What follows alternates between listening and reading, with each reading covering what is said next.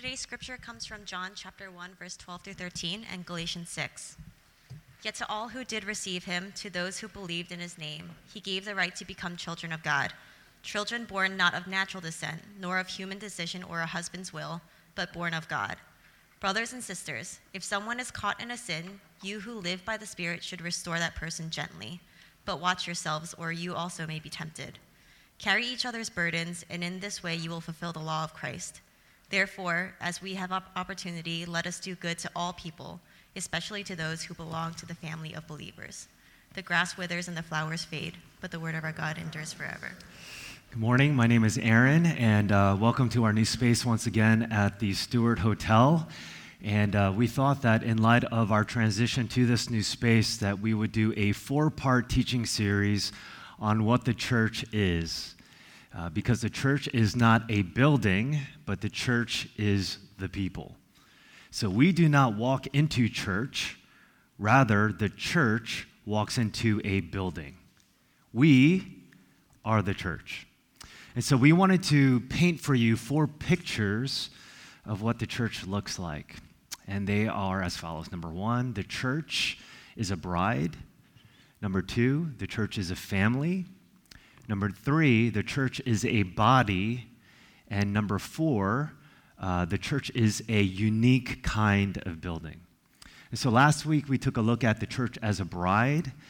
And uh, today we'll take a look at uh, the church as a family. And there are four things that I want to take a look at in regards to the church as a family. Number one, what does this family look like? Number two, how do we become a part of this family? Number three, what is the purpose of this family? And uh, number four, why we should love this family. Okay, so what does this family look like? Well, in the first century, uh, Christians started doing, they started saying something quite revolutionary and a little bit peculiar, uh, because in the first century world, for the very first time, Christians began to refer to one another as brothers and sisters. And they referred to one another as brothers and sisters, not because they were biologically related so much as they were spiritually related. And these brothers and sisters also began to marry one another. And so the outside world thought this was a little bit strange because why would a brother marry their sister? Why would a sister marry their brother? And so early on in the first century, the outside world actually associated Christians with being incestuous. They also thought that Christians were cannibals because they always talked about eating flesh and drinking blood, and they didn't know that they were talking about the Lord's Supper. And so early on, Christians began to refer to one another as uh, brother and, uh, and sister, and the reason for that is because they actually believed that they were a family. They believed that the blood of Christ was thicker than the blood of their ancestors. Now, how do you know whether you believe the blood of Christ is thicker than the blood of your ancestors. So I want to do a little social experiment here. Let's imagine that all of us are in the dating world, and there are two people that we are seriously thinking up about as contenders. And everything about these two people is pretty much similar uh, their level of attraction, their sense of humor, uh, you're socially compatible, you have a lot of chemistry, same interests. Everything about these two people is the same, except for a couple things. With the first person, they share the same ethnicity as you, but they do not share the same faith as you. The second person, however, does not share the same ethnicity as you, but they do share the same faith as you. Now, if these are your two options, which would you choose? If you would rather choose a person 10 times out of 10 who has the same ethnicity as you, but not the same faith, it means that you believe that the blood of your ancestors is thicker than the blood of Christ. However, if you would choose someone that is not the same ethnicity as you, but does share the same faith as you, it means that you believe that the blood of Christ is thicker than the blood of your ancestors. The earliest Christians believed, regardless of your ethnicity, social status, occupation, etc., that we were a family and that the blood of Christ was thicker than the blood of our ancestors.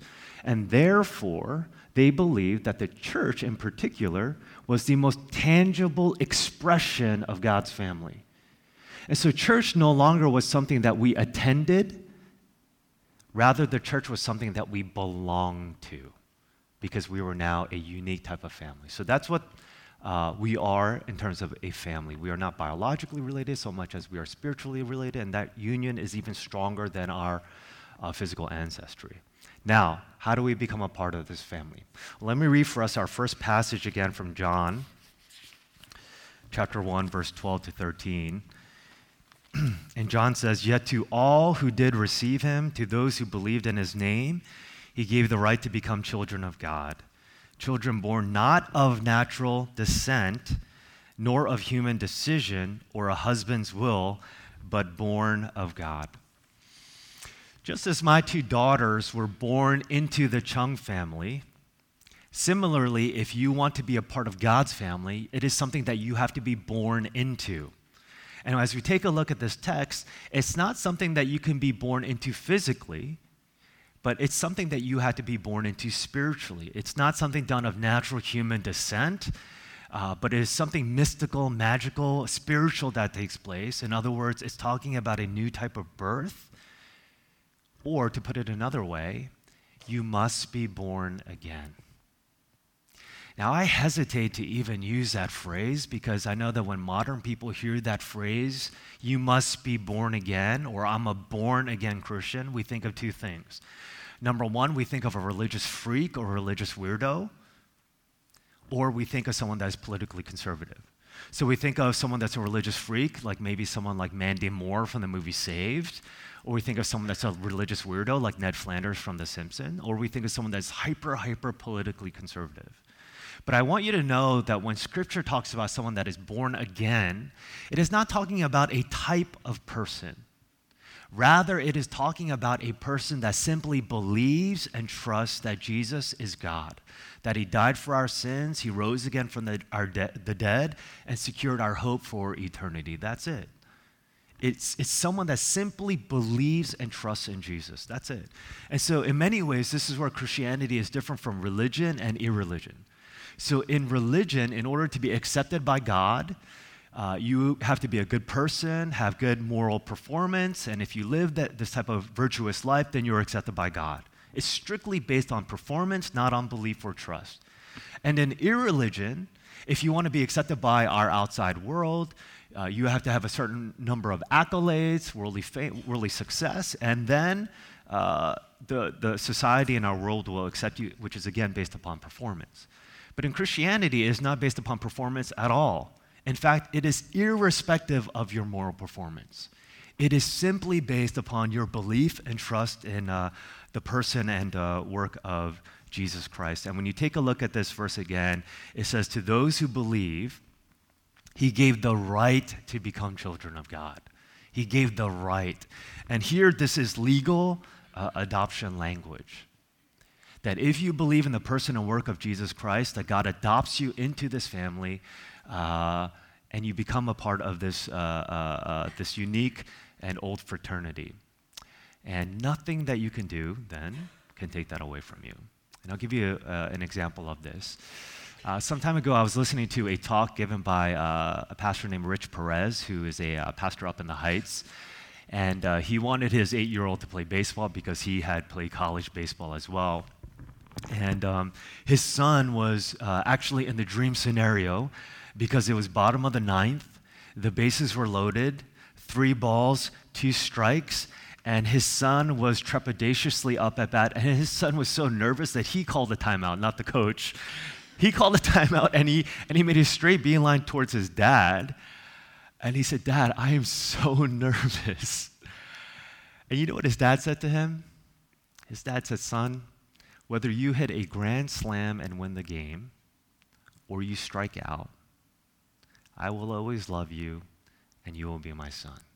So he gives him this, he gives him this really pep, great pep talk, and his son goes right up to bat again. The pitcher throws a ball. He swings with all his might and he strikes out. his son was devastated and they lost the game. Uh, but in many ways, you can say, even though they lost the game, uh, that his son was a winner that day in the game of life. Because it was on that day that his son realized that no matter what I do, no matter how good my performance is or how poor my performance is, nothing can take away my status as a son of my father. And I really want you to know this morning that um, no matter how you live your life, good moral performance, or sometimes really, really poor, that nothing you do can take away your status as a beloved child of God because he gave you the right to become adopted into his family. All you have to do is simply believe. And when you enter into a relationship with God, you not only gain a new father, but you also gain a new family. You know, years ago when I was dating Hannah, and uh, it got to a point where it was getting serious, and I had to ask her, per, uh, her parents' permission to marry her. Uh, you can use this, by the way, for those of you who are close to this. I told them, um, I want you to know that uh, you're not losing your daughter, but you're gaining a son. They love that. and, uh, and they were like, yes, yes. And, and, the truth of the matter is, uh, they didn't really gain another son. They got another mouth to feed uh, on the weekends whenever, whenever he comes there. But the truth of the matter is, they didn't really gain another son. I gained a new family. You know, my mother in law treats me like I am her own son. She always asks me if I've eaten. and even when I do eat, she's always like, Are you going to finish that? Eat the last bite. She literally treats me like her own flesh and blood, even though we're not. When I married Hannah, I gained a new family. And similarly, when you become a Christian, you gain a whole new family. We are part of the oldest and the greatest fraternity in the world. And as soon as you become a Christian, you are adopted into this family uh, and you become a uh, brother and sister in Christ. Now, what is the purpose of this family? We talked about what it looks like, how to become a part of it. Now, what is the purpose behind it? Let me read for us Galatians 6. Brothers and sisters, if someone is caught in a sin, you who live by the Spirit should restore that person gently. But watch yourselves, or you also may be tempted. Carry each other's burdens, and in this way you will fulfill the law of Christ. Therefore, as we have opportunity, let us do good to all people, but especially to those who belong to the family of believers. Uh, we've all heard the expression before that there's always one black sheep in the family. Uh, but in this family, just so you know, before you join it, if you're not a part of it yet, there isn't only one black sheep in the family. We're all black sheep in this family. And what that means is that this spiritual family that you now become a part of is highly, highly, highly dysfunctional. There is no perfect spiritual family. And I like the way that D.A. Carson sums it up uh, on the first page of our bulletin.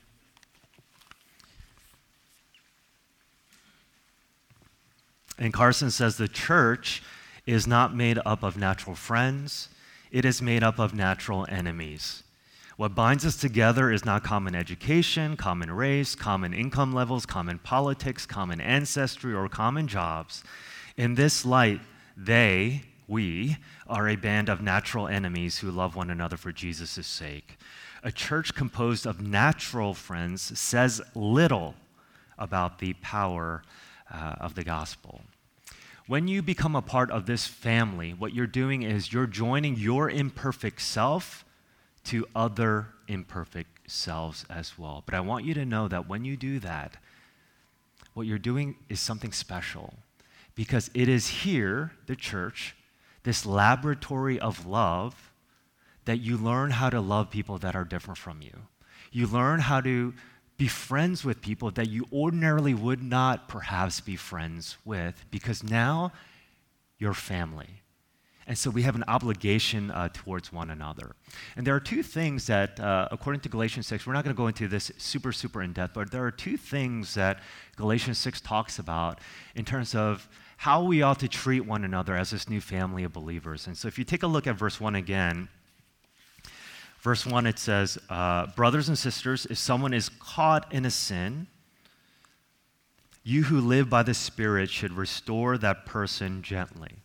And the word that is used here for restore is a medical term, which means to snap a fractured bone back into place. And I know a little bit uh, about this because this happened to me once years and years ago during uh, high school bra- basketball practice, and I fractured my left arm, and my bone was sticking out of my arm with a thin layer of skin barely covering it.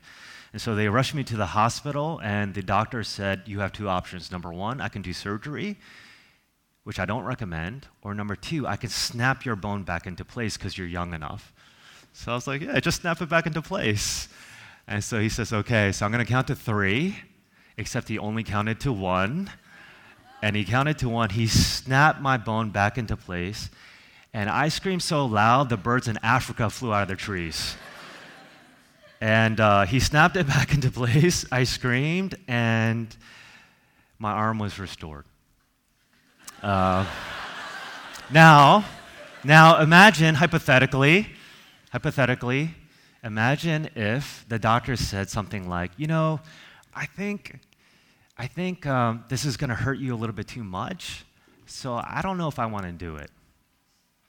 Imagine if the doctor said, you know, this is going to inflict a little bit of pain on you, and I don't want you to hate me. I want you to like me. So I'm not going to do it. Imagine if the doctor said that. How impaired and hindered would my life be if I walked around with a broken left arm? I couldn't function. I would never be healthy.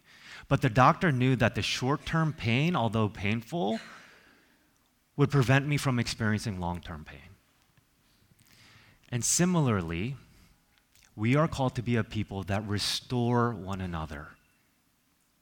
We are called to be a people that snap fractured people, snap fractured spiritual bones back uh, into place. And I have to say that one of the most encouraging things for me as a pastor is when I hear people say things like, I, uh, I don't know what to do because my friend is in this situation and I feel like they shouldn't be doing it. Do you have any words of wisdom on how I should approach that person? I love conversations like that because there's a level of ownership. You know what's not as encouraging? When the conversation goes something like this I feel like this person is doing something that they probably shouldn't be doing. Can you go and talk to them about that? And the reason why they sort of don't want to do that is because they're non confrontational, which I understand. None of us wants to be confrontational. They want to deflect responsibility. But I want you to know that when you do that, uh, what you're really displaying is a love more for yourself than the other person. And so usually I go through Matthew 18, which has protocol on how to sort of talk to people. And it says that when you see someone in a certain situation, that you should go and talk to them. And if that doesn't work, then bring two other, two or three other people into the situation. And if that doesn't work, then tell it to the church. So there's a protocol that's there. We are the last line of defense. And honestly, practically, pragmatically, we can't, we, we can't do that for everyone. And nor should we because we are a family. We are called to keep one another accountable. Now, if you're too eager to do it, you're a bully. If you're not eager to do it all, at all because you're non confrontational, you just want to be liked, it means you're chicken. But if you don't want to do it, but you know you ought to do it, so you're sluggishly going to do it, it means that you're a friend. And in Proverbs 27, it says, Faithful are the wounds of a friend. We are called to be a wounding community, but as we do so, we do it gently. Okay? So we need to have a spine, we need to have thicker skin, but we must also have tender hearts. Now, how do we restore one another gently, as this passage says? When, when once again, the, my rule of thumb is always if I'm too eager to confront someone, then I know that I must not. But when their pain becomes my pain, when their sorrow becomes my sorrow, and it hurts me as much as it hurts them, then I know that I'm ready. How do you restore someone gently? When you lead with love. And when you do that, the other person knows that you're not just trying to win an argument, but you're trying to win a person. And that should always be the goal whenever we confront other people. So we're called to be a restoring community, but if you take a look at the next verse, we're also called to be a community uh, that carries one another. Actually, before I jump into that, let me read a Bonhoeffer quote on the first page of your bulletin uh, from his uh, seminal book, Life Together. And Bonhoeffer says, Nothing can be more cruel than the leniency which abandons others to their sin. Nothing can be more compassionate than the severe reprimand which calls another Christian in one's community back from the path of sin. This is really good right here. The Christian needs another Christian who speaks God's word to him. He needs him again and again when he becomes uncertain and discouraged. The Christ in his own heart is weaker than the Christ in the word of his brother or sister. His own heart is uncertain, his brother or sister's is sure. We are called to be a restoring, compassionate community, and we are called to be a community that carries one another's burdens. And so, read with me the next verse where it says, Carry each other's burdens, and in this way you will fulfill uh, the law of Christ. If to restore someone means snapping a fractured bone back into place, to carry someone's burden is the equivalent of helping your friend move their large couch up a flight of steps, only you're on the bottom of the steps and all of that couch's weight, all of that couch's burden, it falls on your shoulders. That is, what, that is what it means to carry someone else's burdens. And we are called to be a community uh, that does that for uh, one another. Their pain becomes your pain, their sorrow becomes your sorrow. Um, and whenever people are typically burdened or going through difficult times, what it really feels like sometimes is like a dark cloud that is just following them wherever they go. So, what does it look like to carry someone's burden that feels this way? It means simply to stand right beside them, underneath that dark cloud, and just be with them. Because, first and foremost, carrying someone else's burden or accountability is not a finger that you point at another person's face, so much as it is an arm around another person's shoulder. If it wasn't for the church that I grew up in, I really don't know where I would be today. And this church was not perfect by any means, but they loved on me. They cried with me. They walked with me. They picked me up to go to church. They forced me to tell my story if I didn't, even though I didn't want to. They forced me to tell my story over and over again. They hugged me. They hugged me. They laughed with me. And it is because of this family uh, that I was healed.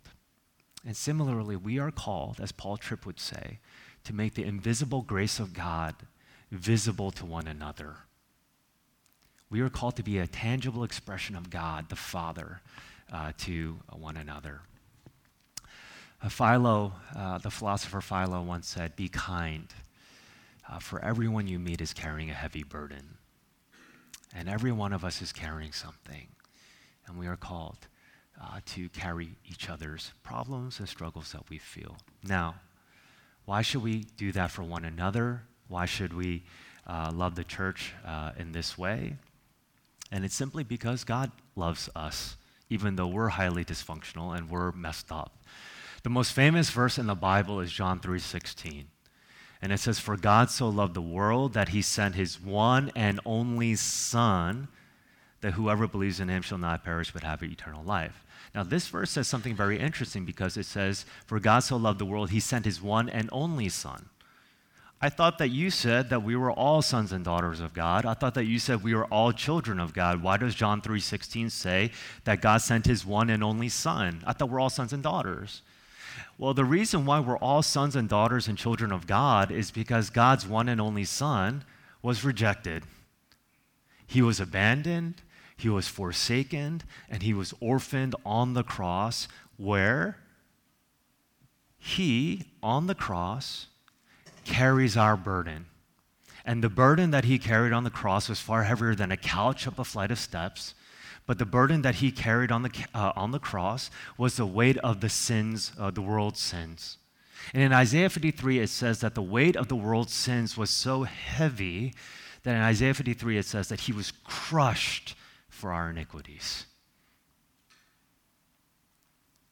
But because he died for us and he was crushed for our iniquities, by his wounds, by his stripes, by his blood, we are healed, and we are restored. Our relationship, our fractured relationship is, with God is restored, and our fractured relationship with one another is restored. And when you see Jesus hanging on a cross, carrying the weight and the burden of the world's sins and yours and mine on his shoulders, how can we not deadlift the burden and the weight and the problems of one another? We must. So I want to close with three applications on how we can do that uh, for one another very tangibly. And the, and the first comes from a quote, on, again, on the first page of your bulletin. It's the final quote from Dietrich Bonhoeffer. And Bonhoeffer says, This is actually, I think, my favorite quote on community. And Bonhoeffer says, Those who love their dream of a Christian community more than the Christian community itself become destroyers of that Christian community, even though their personal intentions may be ever so honest, earnest, and sacrificial. God hates this wishful dreaming because it makes the dreamer proud and pretentious. Those who dream of this idolized community demand that it be fulfilled by God, by others, and by themselves. They enter the community of Christians with their demands set up by their own law and judge one another and God accordingly. You know what Bonhoeffer is saying here? He is saying this people who love community are terrible at creating community. But people who love people are good at forming community. Now, what's the difference between the both? People who love community, what they really love is not people, but what they really love is their ideal community. Like the boys and girls that I had in college or when I was in my early 20s. These are, these are my close friends. Why can't this church produce that kind of same friendship that I, now, that I had in the past? People who love community love I- the ideal of a community, but people who love people, they know that people are messed up. They know that relationships take time. They know that there are sociological factors that uh, play effect on how we make relationships today. People who love people understand that friendships do not happen in a microwave, but it happens in a crock pot. And therefore, they will love people regardless of how long it takes regardless of how much they had to sacrifice. There's a story about Tim Keller and uh, Kathy Keller, and one day Tim invited this couple over for dinner, and Kathy is a little bit more blunt, and so she was like, Why are you inviting them over for dinner? We already see them once a week. Isn't that enough? And uh, he had somehow eventually become uh, friends with them, and he had grown to love them. If we wait to have feelings of love to act lovingly, you may never act lovingly. But if you act lovingly first towards people, the feelings will eventually follow. And we must be a community that love people more than the ideal community if we are going to form uh, a strong community uh, with one another. Uh, the second thing that I would say uh, is that uh, we have membership classes later on uh, this month and early next month. And as Brian mentioned before, it's an opportunity for you to define the relationship with the church and the church to define the relationship with you. And uh, it's a formal way of saying, I want to be committed. I want to be a member of this specific local church and this community. And one of the unique things that we do in, uh, when you become a member is something called life groups. Now, we have Sunday once a week, we have community groups every other week, and we have life groups for members once a month. And I have to say that there are story upon stories of people within these life groups becoming friends, roommates, bridesmaids, and even groomsmen. Uh, and a lot of good friendships have come out of our life groups. And there are other times where the life groups are a little bit more difficult because people are difficult. There are some life groups where uh, it's a little bit harder to meet up sometimes because it's not as much of a priority. Uh, there are some life groups where you sort of have to extract uh, stuff out of them because the only thing that they ever want to talk about is work because it's, it's at the superficial layer and they don't want to talk about stuff below the iceberg, which all of us have. There are times where you have to be more vulnerable. You have to teach your group vulnerability in order for other people to be more vulnerable because vulnerability is contagious and people don't usually like to open up their hearts and their life. All this to say that this is training grounds for you to have the borders of your heart extended and grow. If you're only around people that you like and people that have similar interests as you, your heart is never going to grow. But when you're around people that are a little bit more difficult, that need a little bit of extra grace, your heart, the borders of your heart grow. And last I checked, I think all of us want to have bigger hearts. And life groups are a tangible way for us to be in this laboratory of love, this training ground where we learn to love one another more. And last but not least, uh, if you're newer to our community, one very practical thing is this the more people you know at church, the happier you are with the church. The less people you know at church, the more unhappy you are with the church. And so, if you're newer to our community, I want to encourage you to get plugged in and meet people. One tangible way of doing that is by going to Mustang Harry's, where you can eat pretzels the size of this music stand, and you get to meet people and you get to introduce yourself to people and to connect and plug with people. That is one tangible way for us to uh, provide a platform for you to connect with as many people as possible. All right? And finally, just want to close with uh, one of my favorite lines from the movie The Greatest Showman, which is loosely based on the life of P.T. Barnum, the founder of Barnum and Bailey Circus. And uh, we're all familiar with the story, and P.T. Barnum sort of recruits this group of misfits and outcasts and outsiders to join his circus. And in the movie, uh, this woman with a beard uh, says to PT, The world was ashamed of us, but you gave us a spotlight. You gave us a real family. And similarly, God has given us a family. And so, whether you grew up in a broken home or a dysfunctional family, whether you know your parents, whether you're an orphan that's been adopted, whether you feel like you're, you, you still don't have a father or mother, even though you do, whether you're an only child, I want you to know that you are part of a special family. We are broken, but we are all dearly loved. Let's pray together.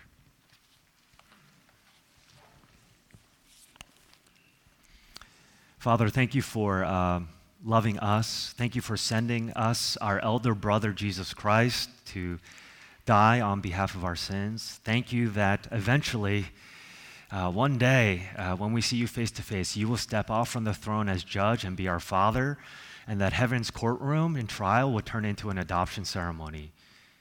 We thank you for the hope that we have in you and this family of believers that you have given to us. Help us to love the church just as you do. In Jesus' name I pray. Amen.